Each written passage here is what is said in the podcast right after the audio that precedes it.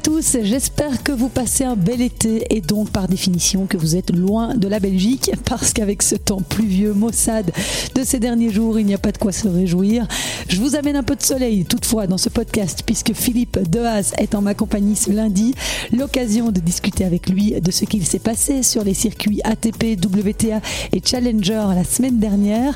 Trois joueurs ont été prophètes en leur pays, Alexander Zverev, Iga Swiatek et Taylor Fritz. Chez nous, Joachim Gérard n'a malheureusement pas réussi à conserver son titre au Belgian Open, tournoi international en fauteuil qui avait lieu à Géronsard. C'est Gustavo Fernandez qui s'est imposé pour la sixième fois. On en parle dans un instant. Merci d'être au rendez-vous et merci pour vos messages et commentaires euh, toujours plein de bienveillance quand je vous croise sur le bord des terrains. N'hésitez pas à inviter vos amis à rejoindre notre chouette communauté Jeux 7 et podcast sur les réseaux sociaux et puis sur toutes les plateformes d'écoute, bien sûr. Pour ceux qui nous rejoignent, eh bien, mon nom est Christelle Joaris, journaliste passionnée de tennis. Soyez les bienvenus.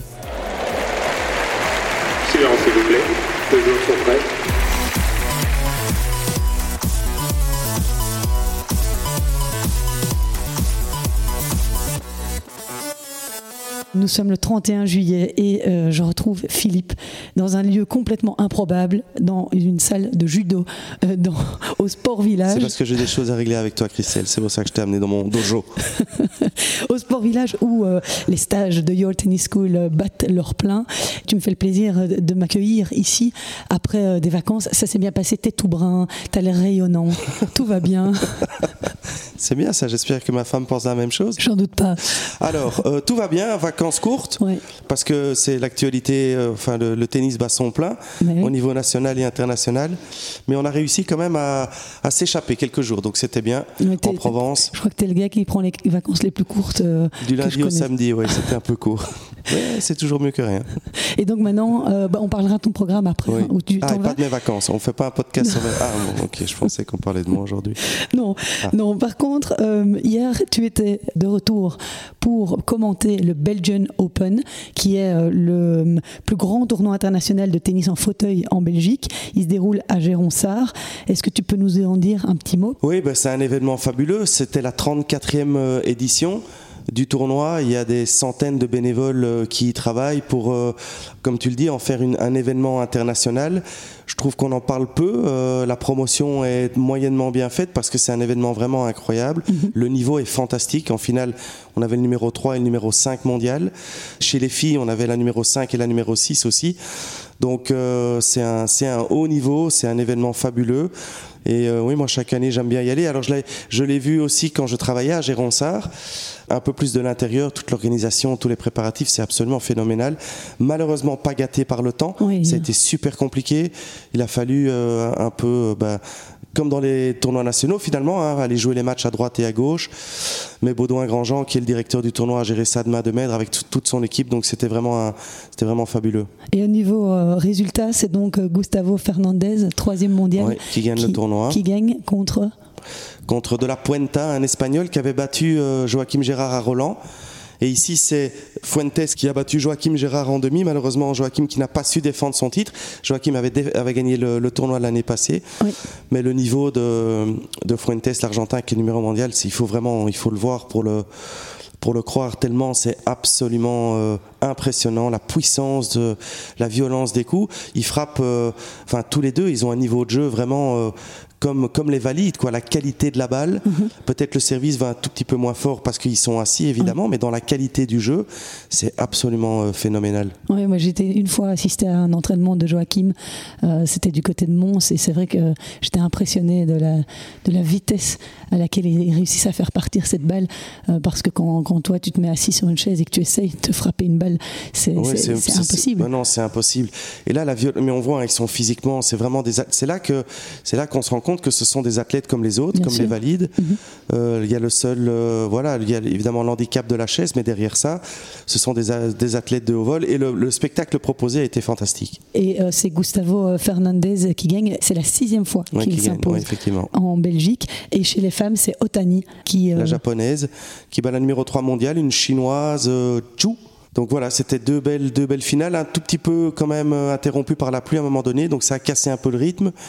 Mais c'était quand même chouette. Et j'encourage vraiment les gens l'année prochaine à aller à Géronsard pendant la semaine, pas attendre les finales et, pour y aller, mais c'est vraiment un très bel événement et euh, tu as une nouvelle corde à ton arc. Tu commandes donc le, tennis, en, chaise. Oui, bien aidé par Damien Martinquet quand même, euh, qui est mon, mon consultant personnel. Je l'appelle toujours pour avoir un peu... Parce que c'est quand même un peu plus spécifique. Alors les règles sont les mêmes, donc ça c'est pas compliqué. Mais après il y a quand même toute les, la, technique des coups, le, replacement de la chaise. Il n'y a pas de jeu de jambes en tennis en chaise roulante, mais le jeu de jambes c'est la chaise. Donc c'est la trouver de l'inertie, la relance, la position au service, au retour. Euh, Ils ont droit de rebond, hein, spécificité. voilà, il y a juste droit de rebond, mais après ça se compte normalement. Mais derrière, après c'est la manipulation de la chaise, les choix tactiques qui sont différents parce qu'on a quand même les deux bons, quand prendre le premier, quand prendre le deuxième. Et donc Damien Martinquet est chaque fois une aide bien précieuse pour moi. Damien Martinquet qui est donc le coach, de, de Joachim depuis un bon moment. En ce qui concerne le circuit euh, ATP, WTA, il y avait pas mal de tournois cette semaine. Avant euh, d'évoquer euh, quelques résultats, je voulais avoir ton avis, toi qui es coach sur le circuit, parce que quand on passe comme ça du gazon à, on attend les États-Unis avec l'US Open, il y a cette phase un petit peu bizarre où, certains retournent sur terre battue, certains partent déjà aux États-Unis, d'autres jouent encore sur gazon. C'est une période un petit peu difficile sur le circuit. Alors, je ne sais pas s'il y en a qui retournent sur gazon, Christelle. Il y, a, il y a Manarino qui a gagné à Newport. Ah oui, il y a le, à Newport, oui, à New York. il, y a, un, un Il y en a un pour les, pour les hommes. Pour les hommes, oui. effectivement. Pas, chez les dames, effectivement. Excuse-moi, je, je non, non, non, que tu, tu non, non, non, concerné plus par les femmes. Mais j'étais en train de me dire, juste, j'en ai raté un, alors, tu vois. non, euh, alors, c'est bizarre, mais ça a du sens, pour deux raisons. D'abord, parce que les mieux classés, et quand je dis les mieux classés, c'est les 50, 60 meilleurs, ont l'occasion de faire un petit break. Et ils le font tous. Ils prennent une semaine, dix jours de vacances, une semaine d'entraînement, et puis ils peuvent partir aux États-Unis avant de commencer toute la tournée américaine. Donc ça permet de faire un, break. Et l'avantage d'aller en Europe et de continuer sur ces fameux 250 sur Terre, ça permet au moins fort. Et quand tu vois le résultat, hein, mhm. tu, vas les, tu vas les citer après, qui gagne les 250 eh bien, ça permet à ceux-là, euh, au ventre mou un tout petit peu, hein, mhm. les filles entre 80 et 120, bah, de pouvoir un, peu glaner des points quand même, monter leur classement, etc. Parce que le niveau est vraiment moins fort. Et donc c'est vraiment une bulle d'oxygène. C'est, il y en a 3 ou 4 250 sur juillet et août qui permettent à ces filles-là quand même de sécuriser leur classement. Donc dans le calendrier, ils n'ont aucun sens pour les meilleurs, mais ils ont énormément d'intérêt pour les filles, je te dis, classées entre plus ou moins ça, quoi. Dans la deuxième partie du top 50-60 euh, jusqu'à 150. Alors malheureusement, euh, celles qui ont participé au tournoi de Varsovie, elles n'ont pas eu de chance puisque Iga Swiatek avait décidé euh, d'être présente. Normal, elle est chez elle. Et, voilà, elle est chez elle. Elle euh, voulait certainement honorer la demande des organisateurs et elle a humilié en finale Laura Sigmund 6-0-6-1 en une heure. Mais par contre, Swiatek la veille avait dû batailler en demi-finale contre Janina Wickmayer. Superbe performance, Janina. Cette demi-finale qu'elle perd. 6-1, 7-6. 6-1, 7-6. Cette demi-finale a été interrompue par la pluie. Et euh, cette demi-finale en 250 pour Yanina lui permet de retrouver le top 100. Et la Cocorico, hein vraiment euh, magnifique. Donc elle est 93e euh, joueuse mondiale et elle gagne en plus la finale, mais du double, avec Heather Watson, la joueuse britannique qu'elle avait battue, c'est amusant, en quart de finale euh, du simple. Donc magnifique saison Yanina, 93e mondiale et c'est marrant parce que les Belges se tiennent après. on a Isaline qui est 110e, Grete qui est 112 et Marina qui est 113e mondiale. Est-ce que tu savais que Yanina et Elise Mertens avaient eu le même meilleur classement. Non, je ne savais pas ça. Elles ont été euh, toutes les deux 12e. 12. Ah oui, évidemment, oui, oui. C'était leur. Euh, bien sûr. Voilà, j'ai vu ça ce matin en regardant un petit peu les classements. Donc, ça, c'était pour le tournoi de Varsovie. Au tournoi de Lausanne, on a euh, Elisabetta Cioccaretto qui euh, a euh, battu Clara Burel 7-5, 4-6, 6-4. Et c'est Anna Bondar et Diane Paris qui ont remporté le double. Je parle d'Anna Bondar parce que c'est la partenaire de double souvent de Grete Minen. Pas à l'US Open. Hein. À l'US Open, elle va jouer avec Yanina. Ah préparer les Jeux Olympiques ou quoi? Notamment, espérons. Après, il faut être sélectionné. Hein. Tu vois, il y a les critères olympiques et il y a les critères de la fédération. Mais en tous les cas, toutes les deux, elles vont faire des étincelles, Wickman Meyer et Minen. J'en Oui. suis convaincu. Alors, en tout cas, elles ont déjà euh, phénoménales, hein, vraiment. j'ai gagné trois titres cette année ensemble. Et il y a la Fed Cup qui arrive, euh, la Billie oui. Jean King Cup Oui. qui arrive aussi Bien sûr. au mois de septembre. euh, Où je sais tes podcasts sera prêt- bien présent, j'espère. Évidemment, évidemment. Je ne vais pas rater ça. C'est à Celt. Ouais. Le déplacement ne sera pas trop, Non. trop onéreux. Tu seras à l'heure à Celt. Je serai quoi? À l'heure. Merci, je Mais serai tu, à l'heure. mais tu fais des progrès, tu fais des Ah, tu vois J'étais là ce matin, Ouais, plutôt ouais, que toi. ça fait trois fois que tu es là avant moi. Alors, le dernier tournoi chez les femmes, eh bien, c'est à euh, Hambourg. Tournoi d'Hambourg qui me rappelle toujours euh, ce, ce dramatique euh, euh, fait divers où Monica Seles a Oui, été c'était fait poignarder. a été poignardée. Et au tournoi d'Hambourg, c'est Arang Sarous qui a gagné contre la révélation du tournoi, une wildcard, Noma Noah Akuge, qui a été battue euh, 6-0, 7-6. C'est une Allemande qui a été invitée par les organisateurs et qui a été jusqu'en finale. Donc, euh, formidable histoire, cette wildcard. Elle a gagné contre Storm Hunter, qui avait elle-même sorti la tête de série numéro 1, Donna Vekic. Et puis, euh, elle a également sorti Martina Trevisan. Donc, un magnifique parcours pour euh, une jeune joueuse de 19 ans, invitée euh, des organisateurs. Tu connais un petit peu cette euh, Noma Noah euh, Akuge Alors je la connais parce que Krit l'a joué à Alton Kirchen en début d'année. Euh, et donc Krit avait gagné, mais elle avait dû batailler fort contre cette jeune fille, comme tu l'as dit, elle n'a que 19 ans, très athlétique, hyper puissante, pas une stratégie euh, toujours très bien euh, compréhensible de l'extérieur, parce que archi puissante, elle frappe vraiment très très fort. Donc euh, ça ne me surprend pas de, de la voir faire des résultats, elle est, elle est, c'est un gros espoir en Allemagne, vraiment. Ouais, c'est vrai qu'elle était chez elle. Donc, euh, magnifique histoire pour euh, les organisateurs. Et la vainqueur, Arang Sarous, euh, qui était très émue au moment de recevoir le trophée, puisqu'elle a dédié cette victoire à son papa, qu'elle a perdu il y a quelques semaines. Chez les hommes, mais là aussi, c'était la belle histoire hein, devant son public de Sacha Zverev qui euh, a gagné le tournoi, premier tournoi qu'il remporte depuis deux ans, depuis euh, finalement sa finale qu'il avait gagnée au Masters de Turin en 2021. Il a euh, battu Laszlo Djere 7-5, 6-3. Il s'impose pour la 20e fois sur le circuit, donc c'est sa 20e, son 20e trophée. Il a été déjà battu 11 fois en finale, mais là, voilà, c'est un magnifique retour. C'est beau de le voir un Ouais. an et demi et cette blessure terrible à Roland Garros. Oui, on l'a tous en tête, l'image, et puis quelle traversée du, du désert. C'est vraiment une belle. euh, une- il, ça a pris du temps. Et mais on a vu hein, son, son niveau au fur et à mesure de- des semaines qui passaient. On a vu son niveau qui remontait, qui remontait, et ça a pris du temps. Et là, euh, là il se positionne bien pour l'US Open. Par contre, il envoie un, un bon message à ses adversaires. Voilà, pour ceux qui aiment euh, Zverev, c'est bien de le revoir à ce niveau-là. Ouais, bref, je suis toujours assez sceptique et quand il s'agit de parler de l'homme en dehors du terrain. Il est quand même encore euh, toujours sur le coup d'accusation de violence conjugale. C'est Voilà. pour ça que je dis, pour ceux qui l'aiment bien, on, on a tous euh, voilà, ça en tête. Voilà, sportivement, bravo. En dehors du terrain, si Ça on- ne nous regarde pas. cela ne nous regarde pas. Voilà, on parlait. On parlait de retour de Zverev. euh, on peut aussi parler du magnifique parcours de Stan Wawrinka à Umag en Croatie dans un ATP 250. Il a été jusqu'en finale, mais il a été battu par Alexei Popirin qui a euh, remporté le titre 6-7, 6-3, 6-4. Alexei Popirin, euh, le joueur de, De Xavier Malice. de Xavier Belle Malice. victoire, ouais. On l'aura un jour, hein, Xavier, dans notre podcast. On n'était pas loin la dernière fois, sauf qu'au moment d'arriver, il s'est échappé. Hein, c'est comme le génie, là, il sort de la lampe, il revient. Il y en a comme ça qui ont ce côté artistique, mais on va la- on va l'attraper, hein, il faut l'attraper en plein vol. Voilà, il faut l'attraper. Mais en tout cas, ça marche bien, Ouais. euh, son rôle de coach, Ouais, sûr. Xavier. Et euh, ça fait plaisir de voir euh, Alexei Popirine remporter un titre. Aux États-Unis, à Atlanta, c'est Taylor Fritz qui a gagné, tête de série numéro 1 du tournoi.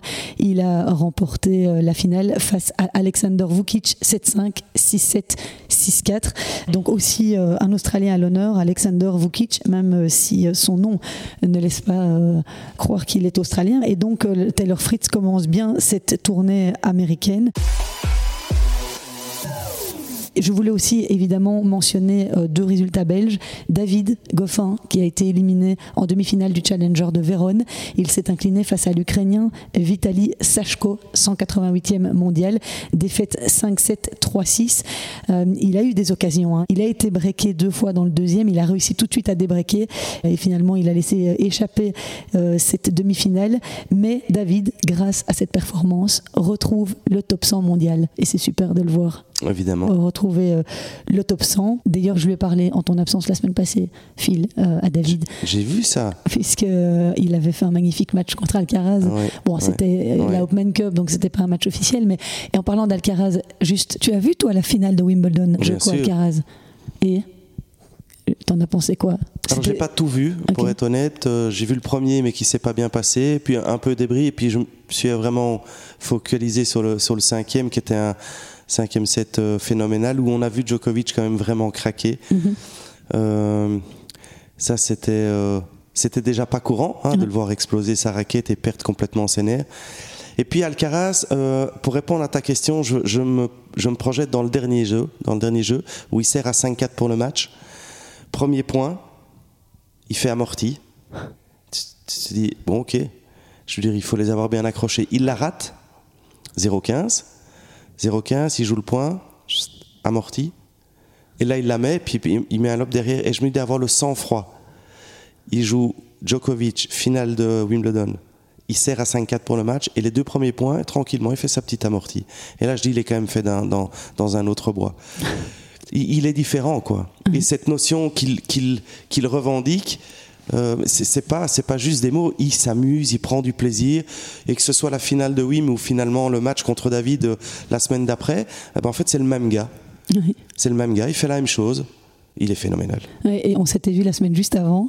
On avait dit qu'il euh, n'aurait pas euh, Personne. que jamais il ne le pourrait gagner. Non. renverser Djoko. Non, non. on s'est bien planté. Hein. On s'est tous bien et heureusement. Mais c'est ça le sport, c'est bien de se planter. Sinon, ça n'a aucun intérêt de, de, regarder un match en, donc on a, on a nos favoris, etc. Et on pense savoir, mais en fait personne ne sait rien. Mm. Et c'est pour ça qu'il faut les regarder les matchs de tennis. Oui, ouais, mais c'était, c'était, moi j'étais malheureusement pas là pour voir, donc je voulais avoir ton feedback. Non, non, le, le, niveau était, était, absolument.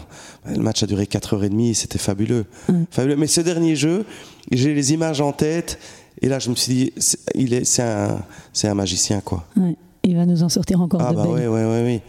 Il va nous faire plaisir, mais en montrant des belles choses. Tu vois, là où un Djokovic, il joue très bien, mais il fait, voilà quoi, il frappe des balles, il ramène, etc. L'autre, il est complètement imprévisible.